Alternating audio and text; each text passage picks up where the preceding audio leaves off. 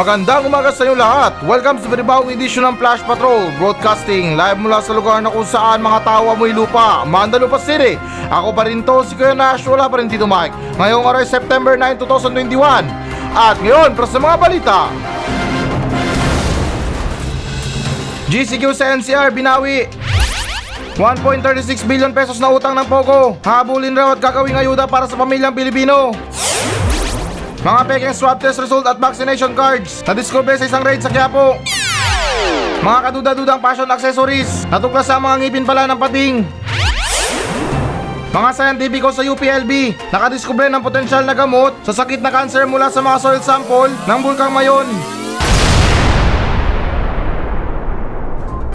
GCQ sa NCR binawi So ayon sa balita na to na ipinagliliban ng IATF ang pilot implementation ng GCQ na may kaakibat na alert level system sa NCR. At ayon ni Presidential Spokesperson na Roque, ang kasulukuyang MECQ sa NCR ay mananatili daw hanggang 15 ng Setyembre o hanggang sa ipatubad na umunang nasabing GCQ na may kasamang alert level system. At sinasaad na rin sa balita na to, nilinaw ni Roque na hindi pa rin papayagan sa loob ng NCR ang alfresco dine-in sa mga kainan at maging sa mga pagpunta sa mga beauty salon, barbershop at iba pang mga personal care service. Oh, jiba, kakasabi ko lang kahapon. Alam niyo na yung nangyari sa balita na to na parang naalala ko si ano eh, sino ba to yung pangababae na yun? Yung Miss Universe dati, na kung saan na yung itinanghal na Miss Universe, yung Valenzuela. Tapos maya maya na dineklara na yung Philippines pala ang Miss Universe. Para bang kasi namayan tulad ko dun sa nangyari. Kasi syempre, sino ba naman ang hindi masaya sa GCQ? Tapos last minute, magpapalit ng desisyon? Gagawin yung MECQ? Alam ko na medyo nagugulan na yung mga plano nyo tungkol sa pagtugon sa pandemya na to. Kasi nga na siguro yung iba dyan sa inyo excited sa election. Kaya siguro nagkanda gulo-gulo yung mga plano nyo. Pero anyways na alam ko na nasabi ko na to kahapon. Pero ito ulitin ko lang sa inyo guys. Na yung para sa akin lang dito sa mga quarantine status na to. Or what I mean na yung masasabi ko lang sa quarantine status na to. Ay para bang lobat na. Mapa ECQ, MECQ, MGCQ, GCQ, Pikachu. Na alam nyo na na para bang lobat na? Kasi kahit na mag-MECQ tayo or mag-ECQ tayo, yung mga kaso parehas din. Walang pinagbago, yung nagbago lang yung mga restriksyon. Tapos yung iba dyan sa inyo, hindi na talaga focus sa mga restriksyon na ipinapatupad. Eh kung dati nga na yung curfew natin talagang walang tao sa labas. Ultimo siguro na pulubi, maagang umuwi kahit walang inuuwian. Pero ngayon sa mga curfew natin, sa mga lockdown natin, wala, yung mga tao la mierda pa rin. Yung iba nag-outing pa. Kaya yung tulad na sinabi ko kahapon na panawagan ko sa gobyerno, kung sa tingin man or sa tingin ko na hindi na to gumagana itong mga quarantine status na to, ay isa naman lang na wag na sila magbintot-bintot sa ipapatupad. Yung tipo na GCQ ay boring, mag-MCQ tayo next week. Gawan nyo naman ng paraan para naman na mabigyan to ng solusyon. Ano ba itong mga quarantine status para sa inyo? Ano bang ginagawa nyo dito? Hindi naman sa nagre-reklamo pero tanong ko lang, paano nyo ba ito pinagpaplanuhan? Kaya take two. Paano nyo ba ito pinagpaplanuhan? Ano, nakaruleta ba to sila? Tapos papaikutin nyo kung saan natapat yun ay ipapatupad? Para kasi nakikipaglaro kayo sa pandemya na to eh. Marami na nangangamba sa pandemya na to, especially sa mga negosyante dahil na nalugi na yung mga negosyo nila at pati na rin sa mga pamilya na isang kahig isang tuka. Tapos kayong gobyerno na parang trip-trip nyo lang kung anong pinapatupad nyo na quarantine status. Hindi naman talaga sa pinagdidiinan pero para sa akin, kung wala naman itong silbi itong mga quarantine status na to, same level pa rin yung mga kaso, partida pataas pa ng pataas, Mapa MECQ pa yan? Ano pa ba silbi niyan? Eh di mag-isip na lang sana tayo ng mga ibang paraan. Pati ngayon, ito hindi naman sa amin na masama. nag improvise nga kayo sa mga quarantine status na to, na halimbawa sa GCQ, sinamaan nyo ng mga alert level system. Nag-GCQ ba kayo? Eh di nag-MECQ na lang sana tayo. Kayo mismo yata nagpapahirap sa sitwasyon ng pandemya eh. Pero anyways, bago pa ako katakihin sa puso dito, um, tatalakayin ko lang itong sinabi ni Harry Roque na kung saan hindi pa rin pabayagan sa loob ng NCR ang alfresco dine-in sa mga kainan at maging sa pagpunta sa mga beauty salon, barbershop at iba pang mga personal care service. Na ayan, dyan kayo magaling. Sa mga empleyado, sa mga negosyo, at maging sa mga tao na lumalaban ng patas sa buhay. Sa mga dine-in, pinagbabawal nyo. Sa mga beauty salon, barbershop, at iba pang mga personal care service, ipinagbabawal nyo. Pero yung mga pagtumpukan ng mga tao sa mga rally na yan, sa mga pagprotesta na yan, hindi naman sa amin na masama, pero para bang hindi nyo kayang arestuin sila. Malinaw pa nga sa sabaw ng bulalo, lumalabag sila sa health protocol. At hindi lang sa mga activity ng mga rally na yan. Sa mga mall, ang mga tao tumpukan pa rin. Sa mga pila, sa mga stasyon ng tren, sa mga stasyon ng bus, at marami pang iba. Diyan wala kayong pakialam, binayaan nyo lang yung mga tao. Pero kung speaking sa mga paghahanap buhay nila, sa mga naglalako or mga nag-aalok ng mga beauty care products, or yung mga manicure pedicure na yan, ay hindi nyo pinapayagan. Ulitin ko ng maraming milyon. Hindi ko to minamasama ang balita na to. At alam ko na wala akong ganong alam tungkol sa nangyayari, pero based on may pangyayari, Wow! na para bang pag sa mga maliliit na tao, maigpit na maigpit kayo. Eto, excuse lang din ha. Sa mga atleta natin, talagang proud na proud kayo. Nung nakauwi na ng Pilipinas, hindi rin kayo magkandamayaw. Talagang buhos biyaya sa mga atleta. Samantalang ayuda ng mga tao, tulong ng dahil sa pandemya, ay para bang hirap kayo na umugot ng pondo. At anyways na okay lang kahit napagtawanan niyo ako sa mga pinagsasabi ko, kayo man itong mga bagong nakikinig sa akin, pero okay lang. At least na naiparating ko yung gusto kong sabihin dahil sa sobrang dami mga Pilipinong nangangailangan ng tulong ngayong pandemya. Tapos idagdag ko pa to. Pagdating sa mga burol, o libing pinapayagan nyo. Pero pagdating sa mga tao na nagtatrabaho at lumalaban ng patas sa buhay, hindi nyo pinapayagan. Hindi ko naman minamasama itong mga pagkamatay ng mga tao na to. Siyempre, naiilan sa kanila nang dahil sa pandemya. Pero tanong ko lang, hanggang dyan na lang bang kaya natin? Pag namatay lang yung tao, dyan tayo papayag? Kaya nakakalungkot talagang pandemya na to at sa nangyayaring pagresponde ng gobyerno sa pandemya. Sunod naman tayo na balita. 1.36 billion pesos na utang ng Pogo. Hahabulin raw at gagawing ayuda para sa pamilyang Pilipino. So ayon sa balita na to, na ipinahayag kamakailan ni Senador Kiko Pangilinan na maaaring gamitin sa ayuda o gawing pambayad sa benepisyo ng mga health workers ng 1.36 billion pesos na utang ng 15 Philippine Offshore Gaming Operators o POGO sa gobyerno. At sinasaad na rin sa balita na to na iginit ni Pangilinan na dapat umanong gawin ng gobyerno ang lahat para masingil ang mga POGO na mayroon pang hindi natutugon ng obligasyon sa pamahalaan. Eto, pag nawala pa tong balita na to, aha, alams na. Malinaw na malinaw na sinabi dito ha, na merong 1.36 billion pesos yung utang.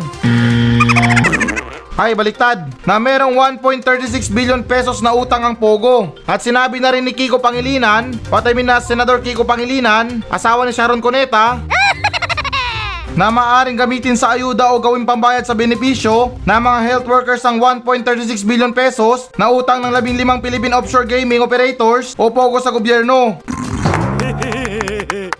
Baka naman na pati yan mawala yan ha. Pati dito natin malalaman kung sino bang tututol. Kaya sana man lang na itong balita na to ay hindi mawala sa mga balita. At sana man lang na araw-araw meron tayong update sa mga ganyan. Pati para sa akin parang tingin ko na kaya naman tong bayaran ng mga pogo. Sa mga kumakalat nga na mga balita. Milyon-milyon din ang binabayad nila makalusot lang yung mga tao nila. At ganun din sa mga illegal na pogo. Nagbabayad sila ng milyon-milyon din nang sa ganun na hindi din sila maaresto at hindi mapurnado yung operation nila. Pero anyways na ganun pa man, while ko binabasa ang balita na to na para bang nagtataka ako ng konti. Pero konti lang naman. Kasi guys na ito isipin nyo ha, bakit sa mga utang pa ng Pogo or itong Philippine Offshore Gaming Operators, kukunin yung mga ayuda para sa atin? What I mean na doon pa kukunin yung mga ayuda para sa atin? Paano na lang kaya kung nakipagmatigasan pa yan? Eh di nga nga tayo mga Pilipino. Kaya yung point ko lang dun sa pinagtataka ko, bakit dun pa sa kanila kunin yung ayuda? Or what I mean na yung pondo para sa ayuda? Eh kung yung tingin ko na meron naman talaga tayong budget sa gobyerno. Hindi naman sana mumuna ha, baka awayin nyo ako dito. Pero kung iisipin nyo talaga ng mabuti, i-analyze natin sa mga kukote natin na para bang yung tulong na binibigay sa mga Pilipino ay nakadepende pa sa mga dayuhang nagnenegosyo sa Pilipinas. Parang buraot lang ah. Yung tipo na nag-iipon ka ng pera, sa sobrang pag-iipon mo ng pera, ultimo na yung pangangailangan mo sa pang-araw-araw, ay naasa mo pa sa mga kapatid mo, sa mga relatives mo, or kung hindi naman ka sa mga kaibigan mo. May pondo naman siguro tayo para dyan. Tapos yung naalala ko na sinabi ng gobyerno, wala na raw pondo para sa ayuda. Pero yung mga project sa Pilipinas tuloy pa rin ha. At linawin ko ulit ha, hindi naman talaga saan nagre-reklamo. Kasi para sa akin na itong 1.36 billion na to, ay tingin ko na kahit naman siguro na worth of 800 na ayuda, ay sapat to sa lahat ng mga Pilipino. Pero kung yun ay walang mangungupit. Kaya ako nananawagan ako dyan sa mga mangkukulam, kung totoo man yan mga kapangyarihan nyo, ba't di nyo kaya kulamin yung mga taong kumukurap ng pera sa Pilipinas? At linawin ko wala akong binabanggit na pangalan dito ha. Pero kung para sa inyo na masakit yon, ay buti nga.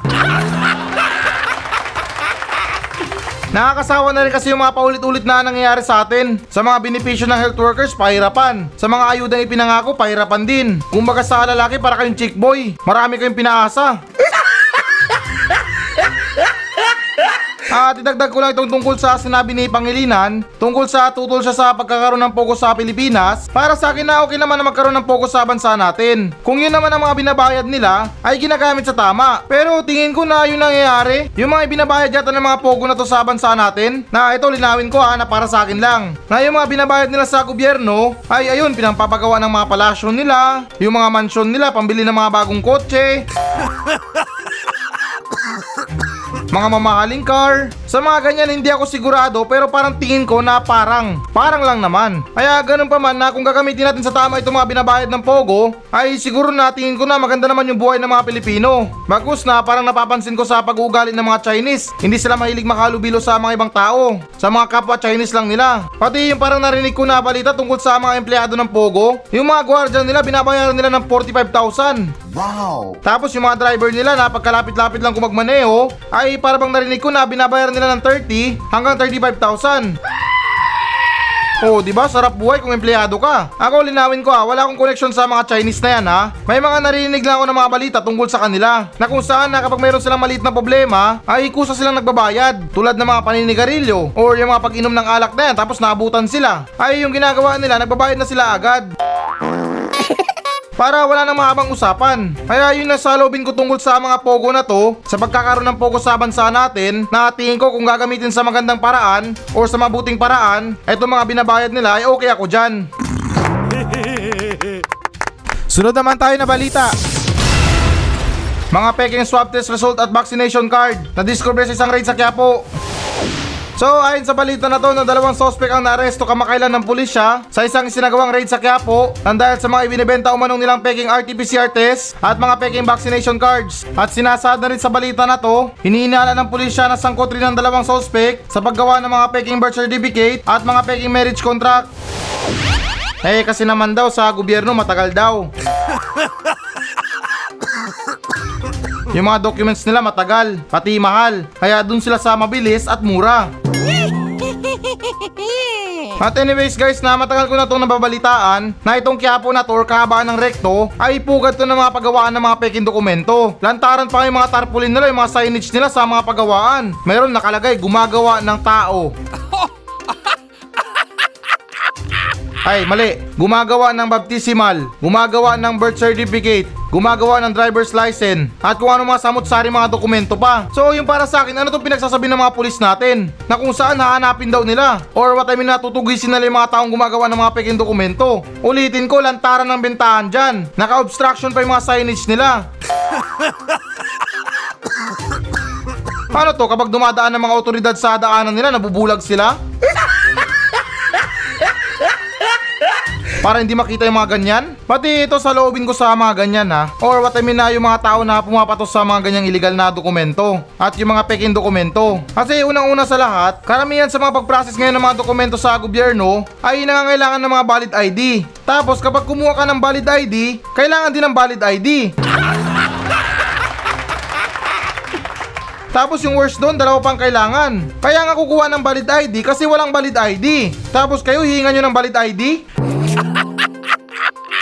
Yan ang talaga nakakalito sa mga dokumento natin na kung saan na yung iba pahirapan pa. Sa mga NBI, inaabot ng isang linggo or kung hindi naman kaya mga ilang araw bago mo makuha yung mga papeles. Tapos dun kailangan din ng valid ID. At yung police clearance naman, hindi naman tinatanggap sa mga ibang tanggapan. Kaya yung iba napapamahal talaga, makakuha lang ng valid ID. Kaya ayan yung nakikita ko sa mga tao kung bakit na pinapatos nila yung mga ganyang peking dokumento. Kasi hindi hassle tapos mabilis. May mga ibang nakakalusot sa mga dokumento na yan at yung iba naman ay iminamalas. Alam ko na itong mga gawain na to ay illegal talaga. Pero yung para sa akin lang naman, para matigil na tong ganitong gawain ng mga tao, or what I mean na matigil na yung pagtangkilik ng mga tao dito, ay yung mga pagkuha nila ng mga dokumento ay pagkaanin nyo, or what I mean na pabilisin nyo. Sa mga birth certificate, pahirapan din. Sa pagkakalam ko na hindi mo lang mai-register yung anak mo sa araw ng pagpaganak sa kanya. Wala na, automatic yan. Late registration. Eh, yung pag-process pa naman sa late registration, napakahirap. Kaya yung mga tao tinatabad na mag-process, dahil yun na nga, sobrang hassle, kaya sila tumatangkilik sa mga ganyan. Kaya yung mga ibang Pilipino natuli na lang, wala pang birth certificate. At anyways na yan ay panawagan ko lang naman. At yung panawagan ko naman sa mga tao na tumatangkilik sa mga ganitong peking dokumento ay iwasan nyo na yan. Dahil kung iniisip nyo na hassle yung mga pag-process, ay gusto ko lang sabihin sa inyo na mas hassle sa kulungan. Sunod naman tayo na balita. Mga kaduda-dudang fashion accessories, natuklas sa mga ngipin pala ng pating. So, ayon sa balita na to na isang kaduda-dudang package na minarka ang fashion accessories ang kamakailang hinarang sa Mactan Port kamakailan. At kalaunan matapos itong suriin ng mga examiner ng custom saka natuklasan isa pala tong bag ng mga ngipin ng pating na halos sa abot sa 5 kilo ang timbang. At kalakip nito ay ng Bureau of Custom, wala raw umanong permit mula sa Bureau of Fisheries and Aquatic Resources o BIPAR. Anong mali dun sa mga ngipin ng pating? Seryoso guys, ano bang meron sa mga ngipin ng pating? Isda lang naman siguro yan. Ah, tingin ko na hindi nyo naman magugustuhan kapag kinagat kayo ng pating na yan. Or what I mean na nakagat kayo ng pating. Hindi lang gaano malinaw sa akin yung mga kalakaran sa ganyan ha. Pero yung para sa akin lang ng dahil lang sa mga ngipin, ipagbabawal ang mga ganito. Okay pa siguro yung mga shell ng mga pagong. Doon tingin ko na bawal na bawal talaga yon. At saka itong mga ganitong klaseng uri ng mga pating or what I mean na uri ng mga isda, mga yamang dagat naman yan. Hindi naman yan inimbento sa laboratorio, may halong shabu, may halong marijuana.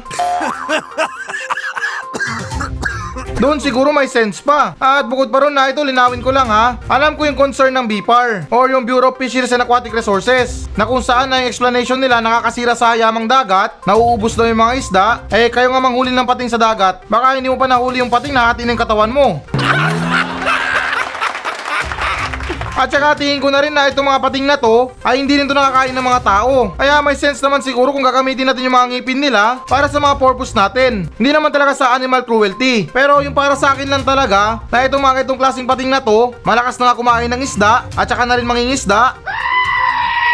Eh, ulitin ko sa ganyang paraan, okay na yan. May pakinabang pa sila sa mga tao. Na para bang mga perlas lang sa mga shell. Oh, di ba? Na pinagkakakitaan din ng mga tao.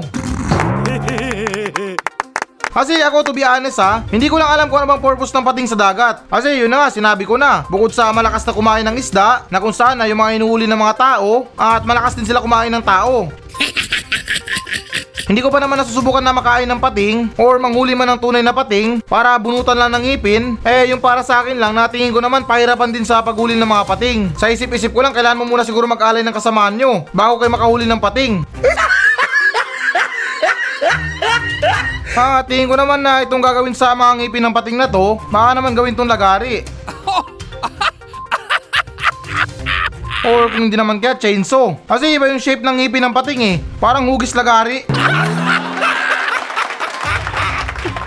Kaya baka naman nagagawin tong lagari o hindi naman kaya chainsaw. Pero anyways na ito, seryoso tayo. Mabalik tayo dun sa pag-examine ng mga custom. Or yung ibig ko sabihin na yung mga kawanin ng custom. Alam ko na ilan sa atin na hindi namang mangsa nangyayari na kung saan na yung mga illegal na nanggaling sa ibang bansa ay patuloy pa rin yung mga bagsak sa bansa natin. Sa madaling salita, patuloy pa rin hanggang ngayon yung mga illegal na shipment na nakakapasok sa bansa natin. Kaya nakapagtataka lang itong ngipin ng pating na to sa dinami-dami ng malalaking bagay na pwedeng punain or pwedeng imbestigahan ay dito pa sila natumbok sa ngipin ng pating. At linawin ko ha, wala akong minamasama sa mga sinasabi ko. Pero kayo alam nyo na yan mismo na baka nagkulang sa lagay itong ngipin ng pating na to. Kaya siguro nakita sa x-ray nila. Kasi para sa akin kung meron tong lagay, ay baka siguro dinaig pa yung mga express delivery. Sunod naman tayo na balita. Mga scientifico ng UPLB nakadiskubre ng potensyal na gamot sa sakit na cancer mula sa mga soil sample ng Bulkang Mayon.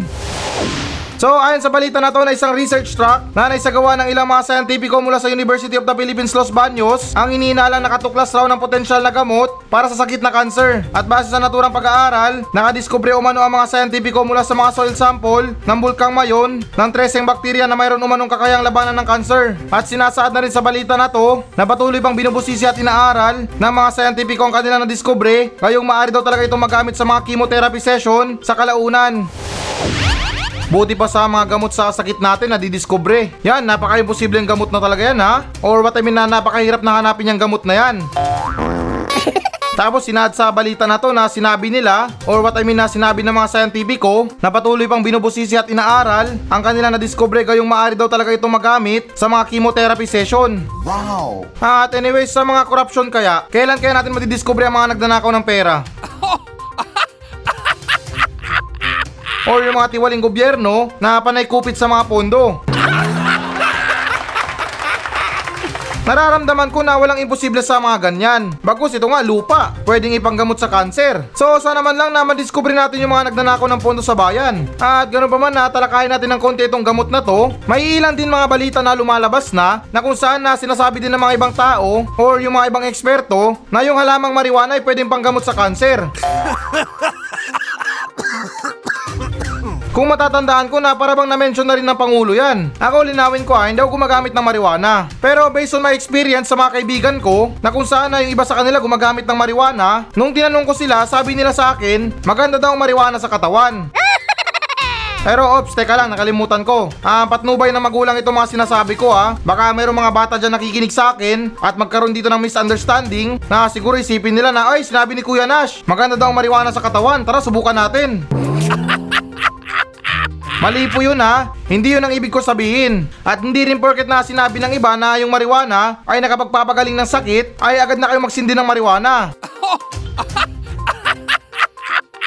Hindi yun ganun na dapat yung sindihan. Sa pagkakaintindi ko sa pagkakaalam ko, yung mga halamang marijuana ay dinadaan sa mga laboratorio at doon ine-examine, doon hinahalo, doon ginagawa para maging gamot sa sakit. So ayan, malinaw na tayo ha. At mabalik tayo dun sa naputol. Na ayun na nga, sinabi ng kaibigan ko na maganda raw sa katawan, nakapagpaparelax daw ng katawan natin. At ito, naidagdag ko lang sa kwento na yung kaibigan ko may kakilala siya na merong sakit na Tourette. Sa pagkakalam ko na Tourette yata yun or Tourette syndrome. Na yung nanginginig bigla or di kaya na parang hindi niya makontrol yung sarili niya. Nung gumamit lang daw siya ng marijuana, doon lang kumakalma yung katawan niya. Kaya para sa akin talaga na tingin ko na rin, may malaking potensyal talaga ang marijuana sa mga paggamot sa mga sakit natin. At ganoon din na yung mga bukang bibig ng mga tao, yung mga halamang marijuana specialist talaga sa mga cancer. At ganun pa man din na ito ulitin ko last, matnubay ng mga magulang itong mga sinasabi ko ha, dahil ayaw ko mismo na sa akin manggaling yung mga bisyo ng mga anak nyo. Kaya for the last time sa topic na to, patnubay ng mga magulang ang kailangan. At anyways na doon naman tayo sa lupa ng mayon na kung saan na sinabi din ng mga scientifico na malaki talaga ang potensyal o maaari talagang gamitin itong lupa na nanggaling sa bulkang mayon sa mga chemotherapy. Pero yung tingin ko dito parang hassle naman. Kasi parang kakailanganin mo natin na maglaro ng lupa para makahanap ng bakterya. Hindi naman sa amin na masama para sa mga scientifico. Pero yung para sa akin lang, sa mga kumakalat na mga balita ngayon, especially dun sa halaman ng marijuana, ba't hindi na lang kaya na yun na lang gamitin natin? Linawin ko, hindi naman sa pinagpipilitan. Eh kung ako naman yung papipiliin nyo, parang mas pipiliin ko pa yata yung halaman kesa naman sa lupa. Baka naman yung sinasabi nila na chemotherapy. Ililibing ka ng ilang araw dun sa lupa ng bulkang mayon. Bale, yung chemotherapy ay tatawagin ng lupa therapy. Medyo corny pero happy. So, ito na pinakahihintay nyo guys. Magbabasa na tayo ng audience mail. Mula sa mga nagmensahe sa akin sa Facebook page ng Flash Patrol At bago pa man ang lahat na masaya ako na nakatanggap na ako ulit ng message Tinatawag ko tong feedback resback Mula to sa mga solid ko na supporters At talagang nagpapasalamat ako sa inyo Sa kabila ng mga maalat na mensahe sa akin ng mga bashers ko Ay pinaramdam nyo sa akin na hindi ako nag-iisa So bago pa man na magkaiyakan tayo dito, ay basahin na natin yung unang nagmensahe sa akin na nagmula sa most wanted ng Lucena City. Hindi, biro lang na most pogi ng Lucena City ay nagmula kay Jonel Alagon Bales.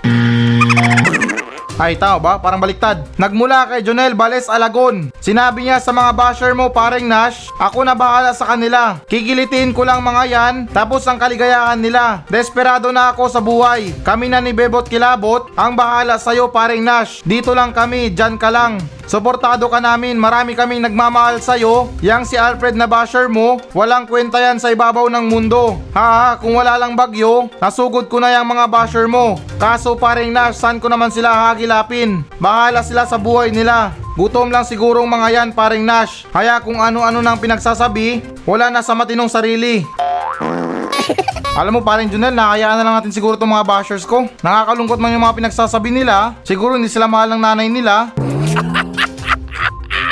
Kaya hayaan na lang natin siguro. Sa totoo lang talaga na gusto ko yung tahimik lang na buhay. Yung tipo na wala akong kaaway, marami akong kaibigan, nakatira ako sa malayo, wala akong ganong kapitbahay. Para naman na meron akong peace of mind sa sarili ko. Kasi kung bibira lang tayo makita ng mga kaibigan natin, ng mga pamilya natin, mga relatives natin, ay para bang namimiss nila tayo. Pero kung always natin sila kasama, ay para bang nakakasawa rin. At since na parin Junel na pinasok ko tong buhay na ganito, ay expected ko na talaga na meron akong basher. Masakit man yung mga sinasabi nila sa akin, pero okay lang. Kakarmahin din niya yung mga tao na yan. Kaya relax ka lang parin Junel. Nag-test mic lang ako sa'yo kasi hindi ka nagmensahe. At ngayon naramdaman ko na yung power mo na magaling ka pala sa kilitian. Ay, i-preserve mo yan. Balang araw kakailanganin din natin yan. At yung sunod naman sa nagmensahe sa atin ay nagmula kay Sir Paring Ronel Digira. Sinabi niya pa shoutout naman dyan Paring Nash. Nakikinig ako dito sa woodworking shop ko. Keep it up. Uy, may shop ka pala Sir Paring Ronel. Siguro magaling ka sa mga pag-ukit ng kahoy. Kasi ako dati na pinangarap ko rin na magkaroon ng pinto kung sakali man na magkabahay ako. Tapos yung kahoy na gagamitin sa pinto ko ay gawa sa Nara. At yung nakaukit or nakadesign sa pintuan ko ay mukha ni Mayor Cookie. Yung mayor namin sa Mandalupa na ubod ng korap, ubod ng kapangitan ng muka, at ubod ng sama ng ugali. Para naman na paring Ronel na kapag binuksan ko yung pintuan ko, ay hindi ko na kailangan na gamitan ng kamay. Sipain ko na lang bigla. Para naman na mabawasan yung sama ng loob ko sa mayor namin. Kaya paring Ronel Digira, standby ka lang kapag yumaman ako sa'yo ako magpapagawa ng pinto. At malaking shoutout sa'yo at ganoon na rin sa munting shop mo. At yung next naman sa nagmensahe sa atin na nagmula kay Benji Vargas Ratuita ng Pasukin, Ilocos Norte. Sinabi niya pa shoutout idol sa pinagtatrabahuan kong CJ Joshua, Metal Craft and Aluminum Works near in Barangay San Isidro B, Pasukin, Ilocos Norte, in highway. Yung boss ko si Ricky Garduque, kasama ko si Randy Garduque, Darwin Dibalyo, at si BJ at si Boy Boy. Thanks idol, araw-araw mo sana basahin to. Ay, may bayad na yun paring Benji kung araw-araw. Hindi, joke lang. Na oo naman, susubukan ko na basahin to araw-araw kung walang nagme-mensahe sa akin. Pero kung meron naman na nagpapa-shoutout, ay ipagpaliban muna natin yung mga mensahe mo. Since na parang paulit-ulit na lang minsan yung mga sinasabi mo, ay para sa akin okay lang yan. Maganda yan na maging proud ka sa pinagtatrabahuan mo at balang araw na baka mapansin ng boss mo yan, hindi man natin alam, baka ikaw bang gawin natin kapag mana. Kaya malaking shoutout sa mga nabanggit at muli malaking shoutout sa CJ Joshua Metalcraft and Aluminum Works. At yung panguli na nagmensahe sa atin ay nagmula muli kay paring Bebot ng Bigan City. Ay, mali, mali yung entry ko. Ay nagmula muli kay paring Bebot ng Kilabot ng Bigan City. Sinabi niya isang mainit na araw na Webes paring Nash. Please lang pigilan mo ko kasi nagiinit ulo ko. Sa nagmensaheng basher mo kahapon paring Nash. Sino ba yung dalawang yun? At taga saan na rin nang mapuntahan agad nang mapektosan at maturuan ng leksyon. Hmm, nakakainit talaga ng ulo. Nakaka-high blood kahit low blood ako. Paawat paring Nash. At dagdag niya basta paring Nash, keep up the bad work. Stay good work. Andito lang kami nakasuporta sa kabutihan man o katarantaduhan. Lagi kami nakasubaybay sa programa mo. Lupit ng words na pektosan ha. Saka pala, ano ba yung words na pektosan na yan? Hindi ko lang alam kung pektosan or pektosan. Pero paring bebot, parang curious ako sa words na pektosan na yan. At anyways na magandang idea yung sinabi mo. Nang dahil doon na nagkaroon ako ng idea sa mga taong low blood. Yan lang pala solusyon sa mga taong low blood. Ang buwisitin at painitin ng ulo. Oh, di ba magandang idea? At idagdag ko na rin siguro yung pagkain ng maraming dinuguan. Pero anyways na paring bebot, ngayon nalaman ko na low blood ka pala. Um, sana ingatan mo yung sarili mo at kumain ka ng maraming healthy foods tulad ng mga junk foods. Para nang sa ganun na everybody okay. At kalimutan mo na yung mga bashers ko. Tulad na rin ang sinabi ko kanina na kalimutan na natin, mag-move on na lang tayo. Kasi ako tanggap ko na rin to na talagang parte to ng trabaho ko. Para sa akin wala naman sigurong trabaho ngayahay. Except lang siguro sa nagbabiral na video ngayon na kung saan na parang may sinabi si Bato de la Rosa na sana ganito na lang daw, masarap ang buhay.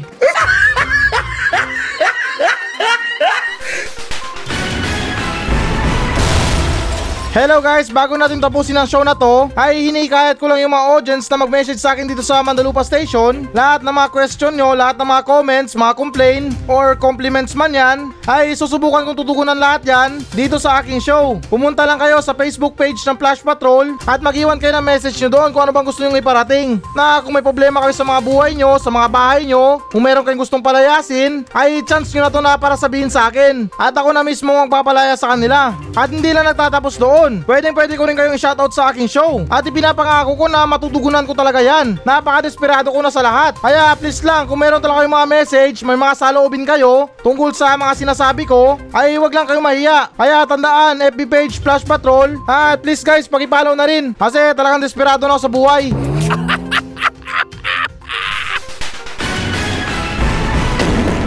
So yan muna mga balita ng Flash Patrol sa araw na to. Maraming salamat sa pakikinig. Ako pa rin to, si Kuya Nash. At maraming salamat ulit. Wala pa rin si Tito Mike. Masayang masaya ako. At goodbye!